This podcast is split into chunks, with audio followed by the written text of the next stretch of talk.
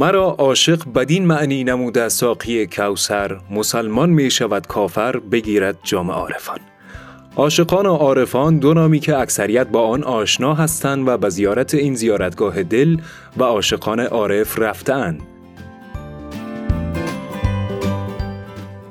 سلام و هزاران سلام به شما دوستای خوب برنامه گردشگری افغانستان است و ما و داهمه در یک برنامه دیگه در خدمت شما عزیزان هستیم.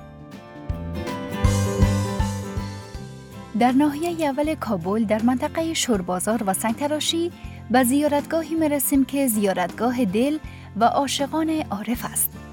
زیارتگاه عاشقان و عارفان که روزهای چهارشنبه و جمعه ستاتن به زیارتشان می روند و درب دل می.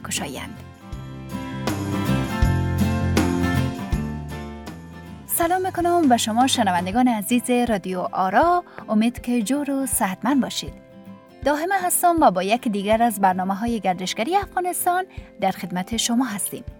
لطفا تا آخر برنامه با ما همراه باشید.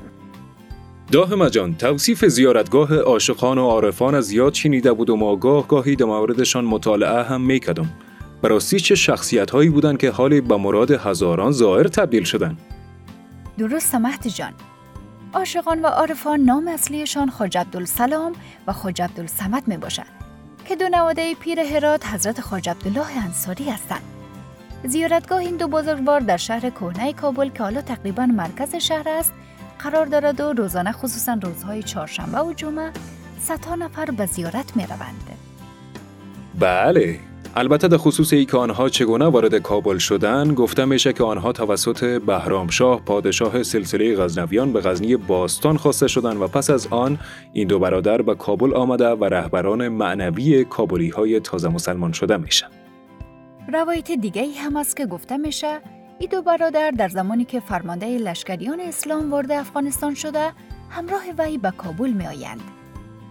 عاشقان و عارفان پس از ورود به کابل رهبران معنوی شهروندان این شهر می شوند و بر اساس نظر کابلی ها این دو شخص کنون سبب خوشبختی آنها است و هر دعایی که داشته باشند در زیارتگاه عاشقان و عارفان مستجاب می شود.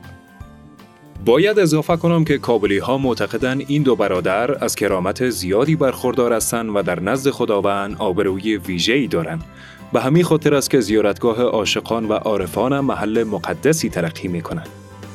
مهد جان یک روایت جالب دیگه هم وجود داره که میگن وقتی کابل شاه والی خلافت اسلامی در کابل را میپذیره مسلمان نمیشه و در او زمان والی خلافت اسلامی در کابل پدر عاشقان و عارفان است. پیش از اینکه عاشقان و عارفان رحلت کنند در محل دفن آنها یک تنور بزرگ وجود داشته که روزی والی کابل و کابل شاه میگه اگه دو پسرم در بین تنور رفته و زنده بیرون شوند آیا مسلمان می‌شوی؟ کابل شاه پاسخ مثبت میده پس از آن عاشقان و عارفان وارد تنور شده و برای یک ساعت در آنجا میمانند و پس از آن که تنور را باز می‌کنند این دو برادر با قنچه های گل از تنور پراتش بیرون شده و به سمت کابل شاه رفته و مسلمان شدن و ای را تبریک می‌گویند. بسیار جالب است. ما هم این روایت شنیده ایم و حتی میگن که در همون وقت در کنار از که کابل شاه مسلمان میشه اکثریت شهروندان کابل به استثنای اهل هنود و سیک های کنونی دین اسلام هم میپذیرن و از او به بعد تا حال مسلمان باقی میمانند واقعا جالب مهدی جان.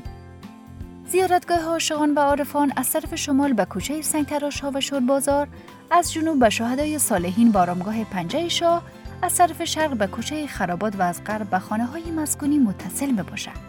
بله و شهادت ای دو بزرگوار در زمان خلیفه سوم حضرت عثمان و بعدا در عهد امویان و سامانیان می دانند. تشکر از که شنونده بودید. خدا یار و مددگار شما. رادیو آرا